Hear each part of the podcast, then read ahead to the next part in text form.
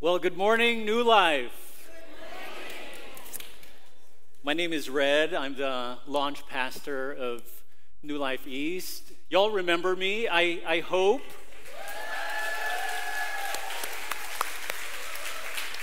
Thank you. So for if we've never met, my wife and I are the couple that got shipped out of this building over to New Life East, a new congregation in Long Island. Sent on mission to be able to start a new congregation out there in a pandemic, y'all. And so whose ever plan that was, we're grateful that it worked out. We, it worked out. I see some New Life East folks here. Fantastic. Awesome. And so I bring you greetings from New Life East. In fact, Rich is there today, and so we did a little bit of a, a switch in action, and some of you need to come visit. If you're in the neighborhood, come by. And I'll, I'll tell you why you need to come by. One word. Parking. Parking. And so just a couple of things by way of an update that you can pray for us about. So we have a good problem. We've actually outgrown our space. And so pr- pray for us. It's hard looking for space. We're hoping to find a new, uh, a, a new space in the Hempstead area. Uh, it's very difficult. We've outgrown our space, especially for the kids ministry and Next Gen. And so please pray for us. Uh, the, the other is there's a very special time in the fall because the congregational pastoral is going to be transitioned over to a gentleman named Pastor Andre Gray. And if you've never met him, yep, you can give him a hand. If you've never met him, you can see this photo. Uh, this is uh, one of my favorite pics from New Life East. It was this Nerf gun battle. And so this is Andre right here. See that crouch? Big dog is ready. He is ready. And so pray for that event as well. It's going to be a really special time in September. So very excited to be able to share the word with you all today. If you can take out your devices or check the passage out on the screen, it might be helpful for you to take it out. Really rich passage in Mark chapter ten, starting in verse forty-five. Mark chapter ten, starting in verse forty-five. Very rich passage. This morning, the title of the talk is The Recovery of Sight for the Missionally Blind. Recovery of Sight for the Missionally Blind. Let me pray for us. Father, my prayer today, God, is that you give us eyes to see in the fullness of what that means. Father, physical sight, Father, we're open to that. Spiritual sight. And today, Lord God, missional sight. Holy Spirit, move. Here now we ask. We pray these things in Jesus' name. And everybody said, Amen. Amen. Amen. So let me start off with a, a Bible trivia question here. You guys can call out the answer if you think you know what it is. No shame in calling out what you think the answer is. So in the Old Testament of the Bible, uh, in how many instances was a physically blind person healed in the Old Testament? Uh, you can call it out. Zero. If you think that's what it is, zero times, one time, is it two times, or too many to count? The answer is zero times. In the Old Testament, there are zero accounts of a physically blind person getting healed. Isn't that interesting? Zero times. And it was only in the New Testament when Jesus shows up that the physically blind begin to see. And so what is God communicating? God is communicating that it is through Jesus that the blind see. It is through Jesus that darkness is turned to light, that blindness is turned into sight. That's what God is communicating. And so in this text, my focus is not going to be physical blindness or spiritual blindness in general. Uh, my focus today from this text in Mark chapter ten is missional blindness. And just as a way of giving it a simplified definition here on the screen, what is missional blindness? Missional blindness is this inability to see your God-given mission to bring good into the world. Missional blindness is this inability or this failure to see that God's mission for you in this earth is to be able to bring good into the world. In fact, what are the two greatest commandments? Love God, and then love your neighbor as yourself. In this text, you'll see that following those two greatest commandments is simply bringing good into the world. That is missional sight. So the opposite of that is missional blindness. And it means that, for instance, if you believe that on this earth your primary mission is to get rich and be comfortable, that might be a sign of missional blindness. Or if your role here on this earth is to be able to have multiple degrees, find a great job, be successful, those aren't wrong in themselves, but that could be a sign of missional blindness. If the goal is simply comfort, relaxation, no problems, or if you think that the Christian life is simply about attending church in person or online, it's about attending church services. That's what the Christian life is about. That could be a sign of missional blindness. And so from this passage, you'll see that Jesus actually came to be able to turn that blindness into sight. Jesus today, my prayer is that in this room, missional blindness is turned into missional sight. That's my prayer. And you'll see this in this passage. So we'll start in Mark chapter ten, starting in verse forty-five. For, it reads, "For even the Son of Man," that's a title referring to Jesus, "even the Son of Man did not come to be served, but to serve." I mean, that's a powerful start right there already. "And to give his life as a ransom for many. Then they came to Jericho. So as Jesus and, and his disciples, together with a large crowd, were leaving the city, a blind man, Bartimaeus," which means son of Timaeus, "was sitting by the roadside." He was at the roadside begging. Verse forty-seven, "When he heard that it was Jesus of Nazareth, he began to shout out, 'Jesus, Son of David, have mercy on me.'" Continuing on, "Many rebuked him and told him to be quiet, but he shouted all the more, 'Son of David, have mercy on me.' Jesus stopped and said, 'Call him. Call him.' So they called to the blind man, 'Cheer up, on your feet, he's calling you.' Throwing his cloak aside, he jumped to his feet, and they came to Jesus. 'What do you want me to do for you?' Jesus asked." What a beautiful question from the Lord of the universe. What do you want me to do for you? The blind man said, "Rabbi, I want to see." fifty-two, "Go," said Jesus, "your faith has healed you." Immediately he received his sight and followed Jesus along the road. So in this passage, it's not just Bartimaeus who's blind.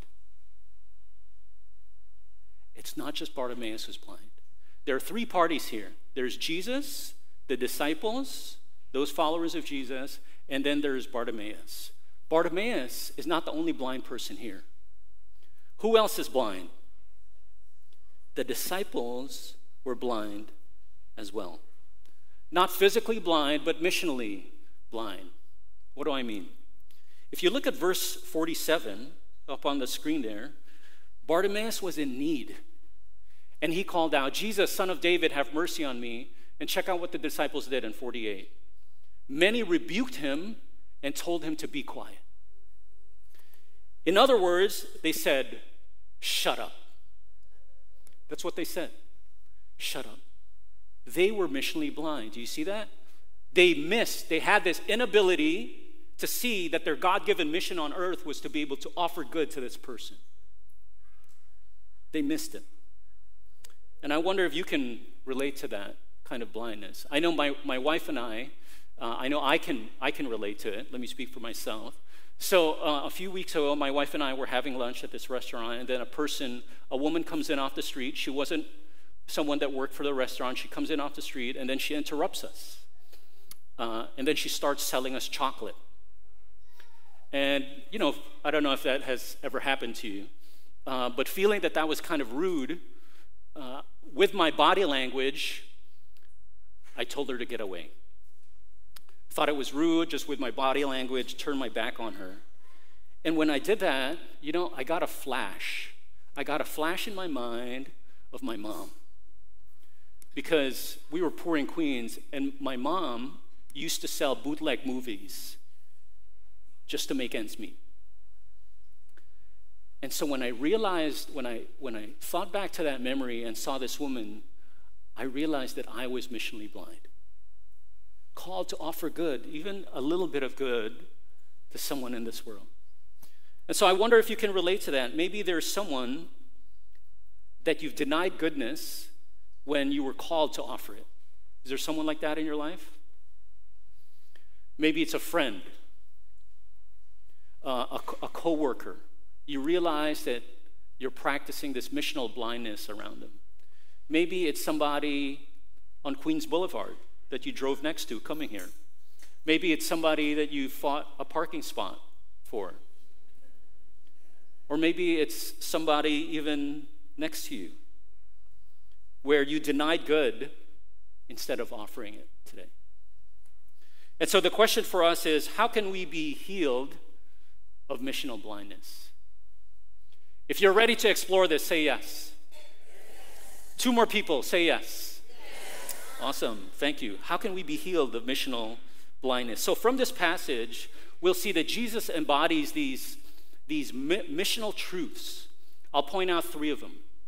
And if we begin to live out these three missional truths, I expect that there will be healing of missional blindness today, that there will be misconceptions about mission that will be addressed.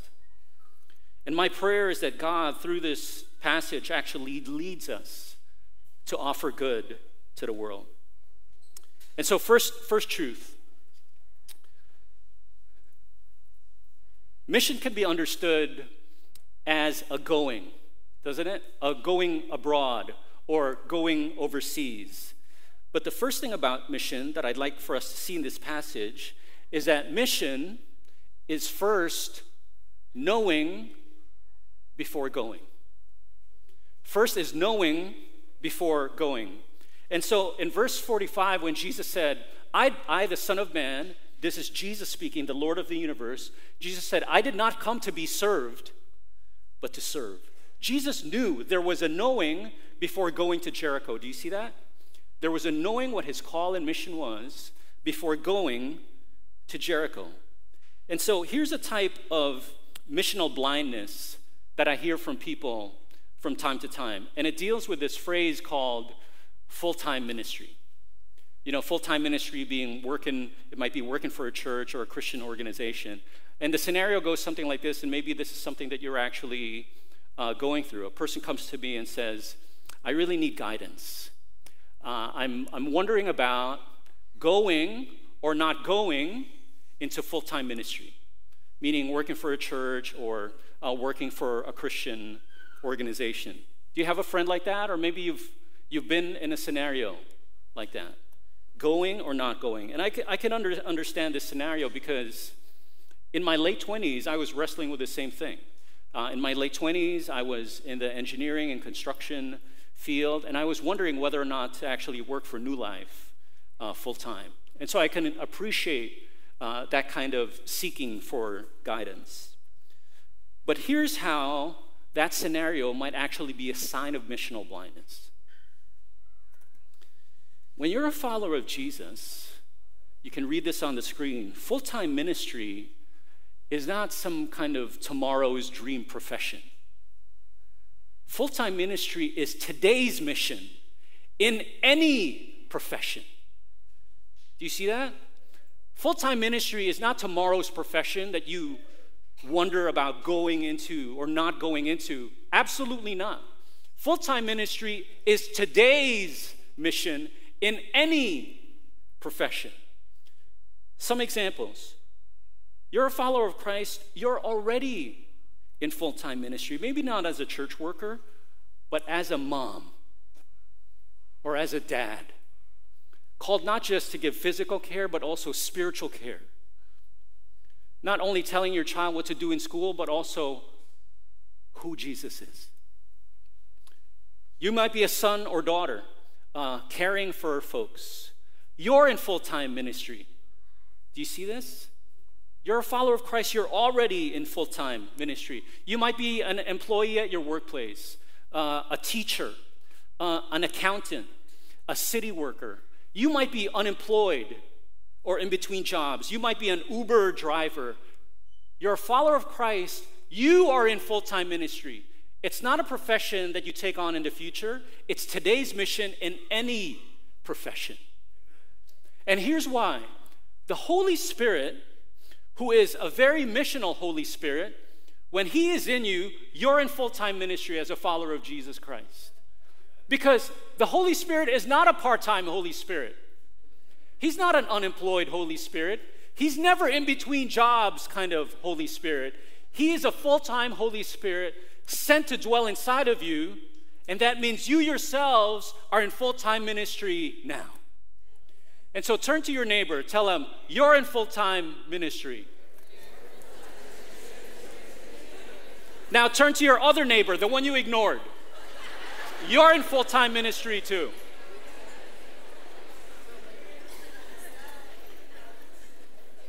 And if you're not a follower of Jesus, I hope that the next couple of truths will serve as an invitation to you to follow Him. That's the first truth. Second truth. Mission is not always on the other side of the globe. Sometimes it's on the other side of the road. Meaning mission, many times, is closer than you think. Verse forty-six, check it out. Bartimaeus, he was sitting on the roadside. I got this from uh, Ray Bakke, a missiologist. He says, mission is not always crossing borders or oceans. Mission many times is simply crossing the street. Ain't that true? Crossing the street, maybe to your neighbor. Crossing the street, maybe to the school on your block. Crossing the street, maybe to offer good to the small business in your neighborhood. Again, the point is, mission to offer good is closer than you think. Amen? And so here's a mission opportunity that's so close, and Pastor Helen talked about it. Next slide. It's this V B S, this kids event that's taking place in the neighborhood. I saw this note that said there are already twenty-five kids, like she said. There are already twenty-five kids of migrant families that are registered here. And you know what that tells me? Sometimes I think that mission is actually going out to a different country. Meanwhile, God sends these countries to us in Queens. Mission is closer than you think. It's not always crossing oceans or borders. Sometimes it's crossing Queens Boulevard. And I recognize that in itself is a mission. Sign up for that. Be part of it. Third truth, and we'll spend some time here. Mission doesn't only help others. Mission many times actually changes me. In other words, I recognize that when I go on mission, I'm offering good to the world, but sometimes I need this. Sometimes this changes me. Sometimes mission is not only good for another person's soul, many times mission is actually good for my own soul. Mission changes me. And you needed to see that in this passage, it's not only about Bartimaeus. It's also about this change that takes place in the disciples. The disciples might think that mission is doing something for others, but mission is also for a change that you'll see in the disciples here. What kind of change? It's actually in verse forty-eight. What kind of condition were the disciples in, first of all? In verse forty-eight, it said, many rebuked him and told him to be quiet. In essence, again, they told this man to shut up. Ain't that sad? Someone's trying to get to God. Someone's trying to get to Jesus. And then that person is told to shut up. So imagine how Bartimaeus is feeling here. Here's this gentleman on the side of the road. He doesn't have his sight, and now somebody's trying to take away his voice by telling him to shut up. And I wonder if you can relate to Bartimaeus.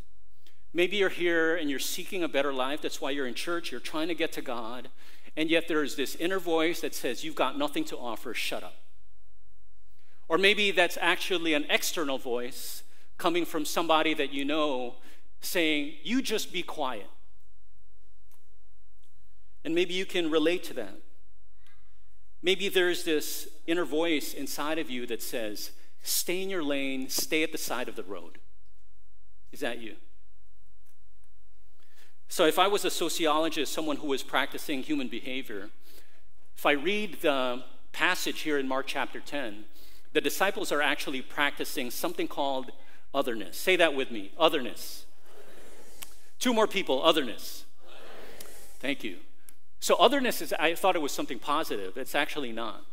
So otherness, just a simple definition of otherness, otherness is the creation of, of us versus them.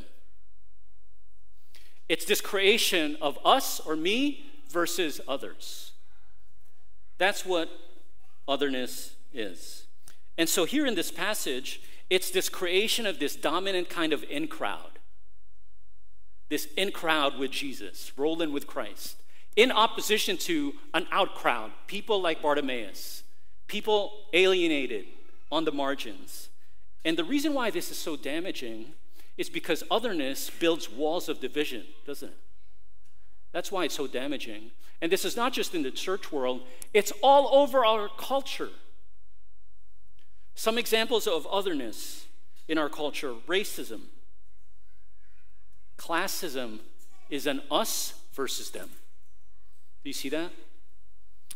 When Pride Month comes around, and some of you might be able to identify with this, when Pride Month comes around, a lot of religious people begin to feel this us versus them. When people are talking about migrants in New York, there could easily be this mindset, it's us versus them. They're taking my resources, they're taking my jobs, us versus them. iPhone users practice us versus them. Android, Samsung. That lady that I met at that restaurant selling me chocolate, I was practicing us versus them. It's a sign of missional blindness. Again, it's damaging. It builds division. And so what then can be done? What then can be done so that missional blindness is healed? And so this text is great because of how you see this change taking place in the disciples. They move from otherness to kindness here in this passage. Being healed of missional blindness. Check this out. In verse forty-eight, remember they went from shut up. In verse forty-nine, they said cheer up. They went from shut up to cheer up. What happened? How did that change take place? Because we embody that change, there will be a different kind of city that we live in, where we move from shut up to cheer up, from offering otherness to now offering kindness. How did that happen with the disciples? Did they listen to a podcast about otherness? Did they force themselves to build a relationship with Bartimaeus? That's not what happened. What happened here is they were exposed to the deep love of Jesus for Bartimaeus. That's what happens here. And so why is it that the deep love of Jesus for Bartimaeus actually changed their otherness? A pastor friend reminds me that if your enemies, people that you dislike, or people that you shun, or the other, if your enemies are shown deep love by someone else that you deeply love, they won't remain as enemies. If your enemies are shown deep love by someone that you deeply love, they won't remain as enemies. And so this Bartimaeus was shown deep love by the Christ that they deeply loved. Bartimaeus did not remain an enemy. They did not, Bartimaeus did not remain an other. And in verse forty-nine, we see that deep love when Jesus said, call him. That, the disciples said, we rebuke you. We tell you to shut up. And yet Jesus said, call him. The culture of that day, the Roman Empire that they were under, they would crush the weak. They would leave people like Bartimaeus on the side of the road.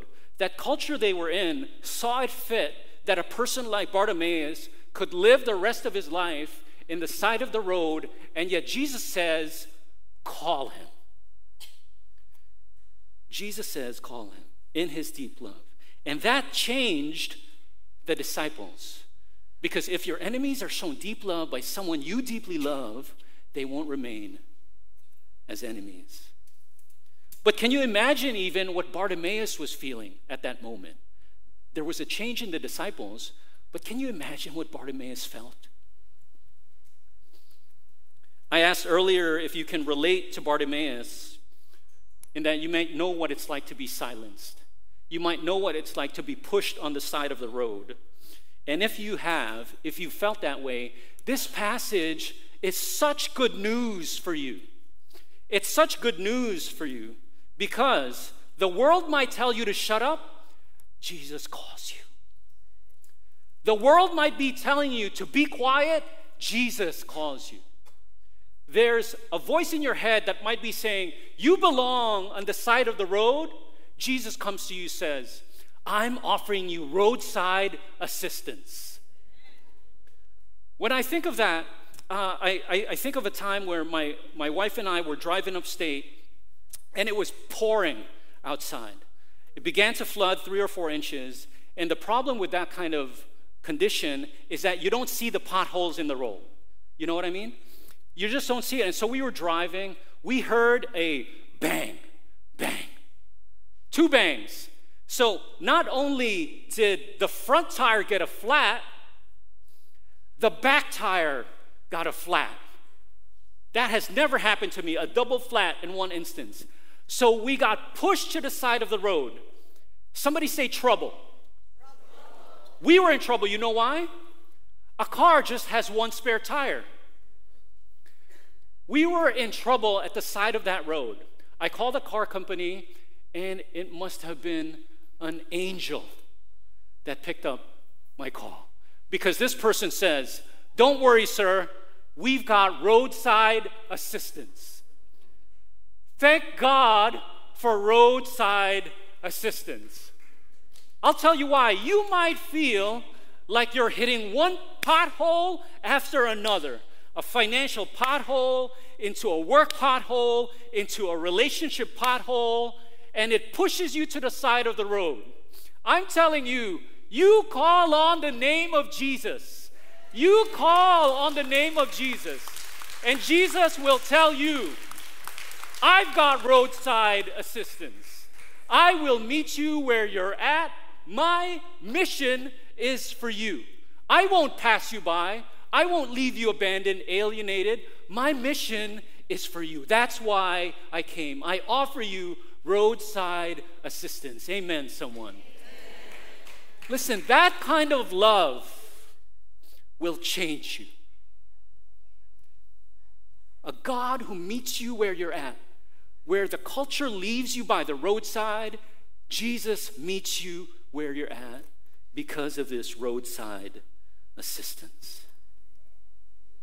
So mission might be to help people, but it also changes me. And so, speaking of me changing, believe it or not, that scenario with that woman selling chocolate, it happened to me again, y'all. It was a different woman, a different restaurant. Somebody comes in and begins to sell, sell me chocolate again. But this time, I didn't really think of my mom. I just remembered the deep love of Jesus for people on the roadside.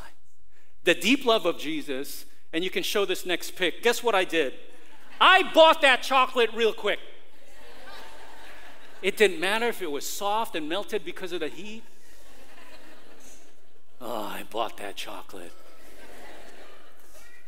I was on mission. And so let's land this plane here. There are these missional truths. It's first knowing before going. It's not always crossing oceans, but crossing the street. It's not only to help people, but it also changes me.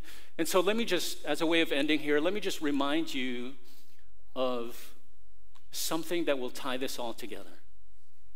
Because some of you, you know, you've been on mission, you live that kind of life, and it's exhausting. You're burning out. A truth that ties this all together is that mission is not really your job. Mission is not really your job. It's Jesus' job. It does not mean that you throw your hands up and you do nothing. It means that you join him. It means that you get to relax while following Christ. It means that you've got nothing to lose, because it's like playing with a basketball team with LeBron James. It's Jesus' mission. And you know why I know that's still effective now? This room is filled with people who have changed by this man two thousand years ago. He's still on mission today. And you get to join him. And so this is Jesus' mission statement. I'd like for us to just read this out loud together, if you don't mind.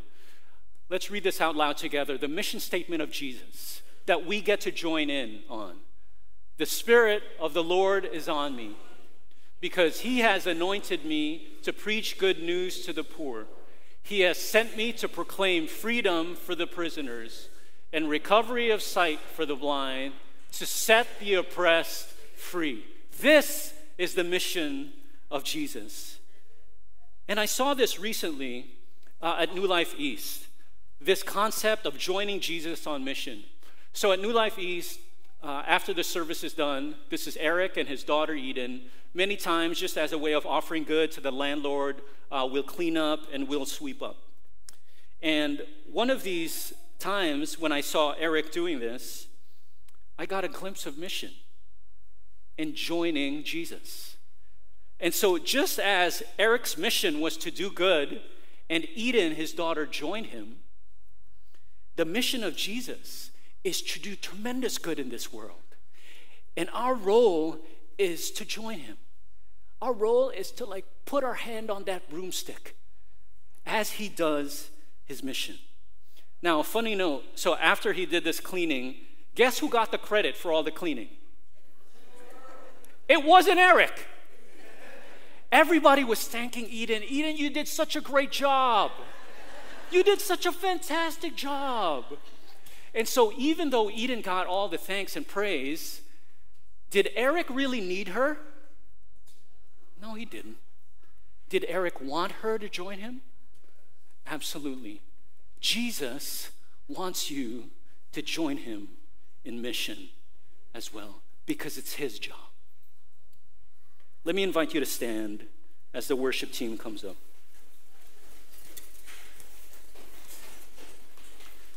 And so just as a way of cultivating this missional site, check out what's on the screen here, really great opportunities. And just because we talk about these in the church, it doesn't mean that this is your only place of service. There are some of you, you're called to serve in your workplace, in your neighborhood. But if you're, you're being called to serve here, there's some really great next steps as a way of practicing missional site. There's this workshop coming up about sharing your faith. What do I say? For some of y'all, sharing your faith is stressful. Put your hand up if that's you. You get nervous, you get anxious, and yet somehow today there's this desire. There's this, this, this desire that God is drawing, putting in you. And so on Wednesdays, this is virtual, July nineteenth to twenty-sixth. It's on the evening. And then lastly, there are these Serve Sundays that you can participate in. Just choosing two Sundays where you can serve our Next Gen ministry. Let's pray and then we'll sing. Father, just like Bartimaeus, we want to see. Lord, we want to see the good that you're doing, that we might join you. Holy Spirit of God, would you grant us missional sight today? We pray this in Jesus' name, and everybody said, amen. Amen.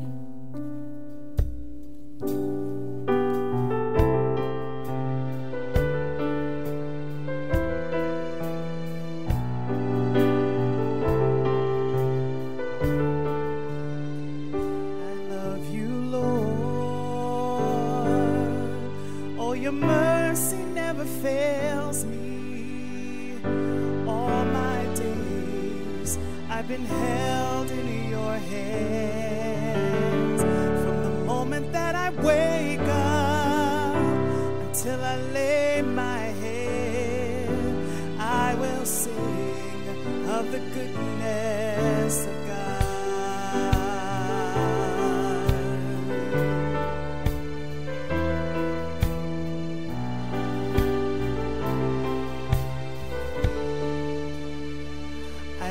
your voice. You have led me through the fire in darkest night. You are close like no other. I've known you as a father. I've known you as a friend.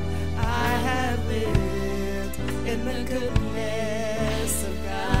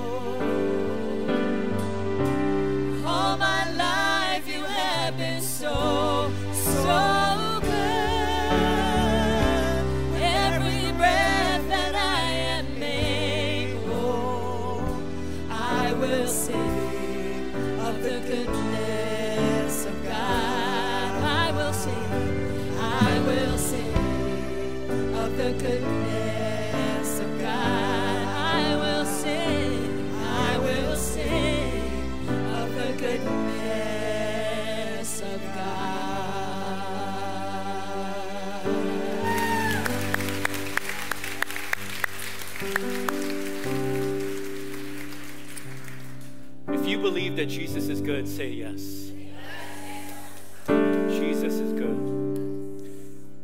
In fact, if you read this passage, at the end of it, you see the kind of goodness that Jesus displays. So he goes up to Bartimaeus, and then he says, "What do you want me to do for you?" I mean, that is a blank check. The Lord of the universe asking you, "What do you want me to do for you?" And before Jesus healed Bartimaeus, do you know what Jesus did? He listened. And I realized many times mission is not always this preaching.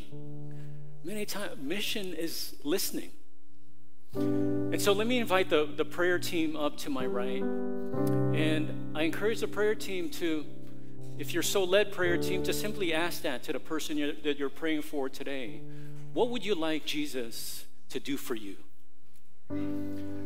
And so how do you respond to this message? And whatever way you choose to respond to this message, I pray that you come up and allow somebody else to pray for you. And it could be that you realize that you've never committed your life to Christ, that you've never made a decision to follow Jesus. And so on the screen, there's some next steps for you. You can scan that code so that a person from New Life can get in touch with you. Or if you've never made that decision, come up and receive prayer. Or maybe for you, your next step is to receive baptism as a way of this unity with Jesus. And so you scan that code as well. And so at New Life, we invite you to put your hands up in a posture of receiving, knowing that God is a giver and that we cannot give out to the world on mission what we have not received. And so for all of you here, church family, my brothers and sisters, may God bless you, and may He keep you, and may He cause His face to shine upon each of you, that He might be gracious unto you, that you might go from this place filled with His love and His power, knowing that His Holy Spirit dwells inside of you, that you might go in mission to offer good to the world as you join Him. And we pray all these things in the mighty name of Jesus. And everybody said, amen. Amen. Amen. Amen. God bless you all.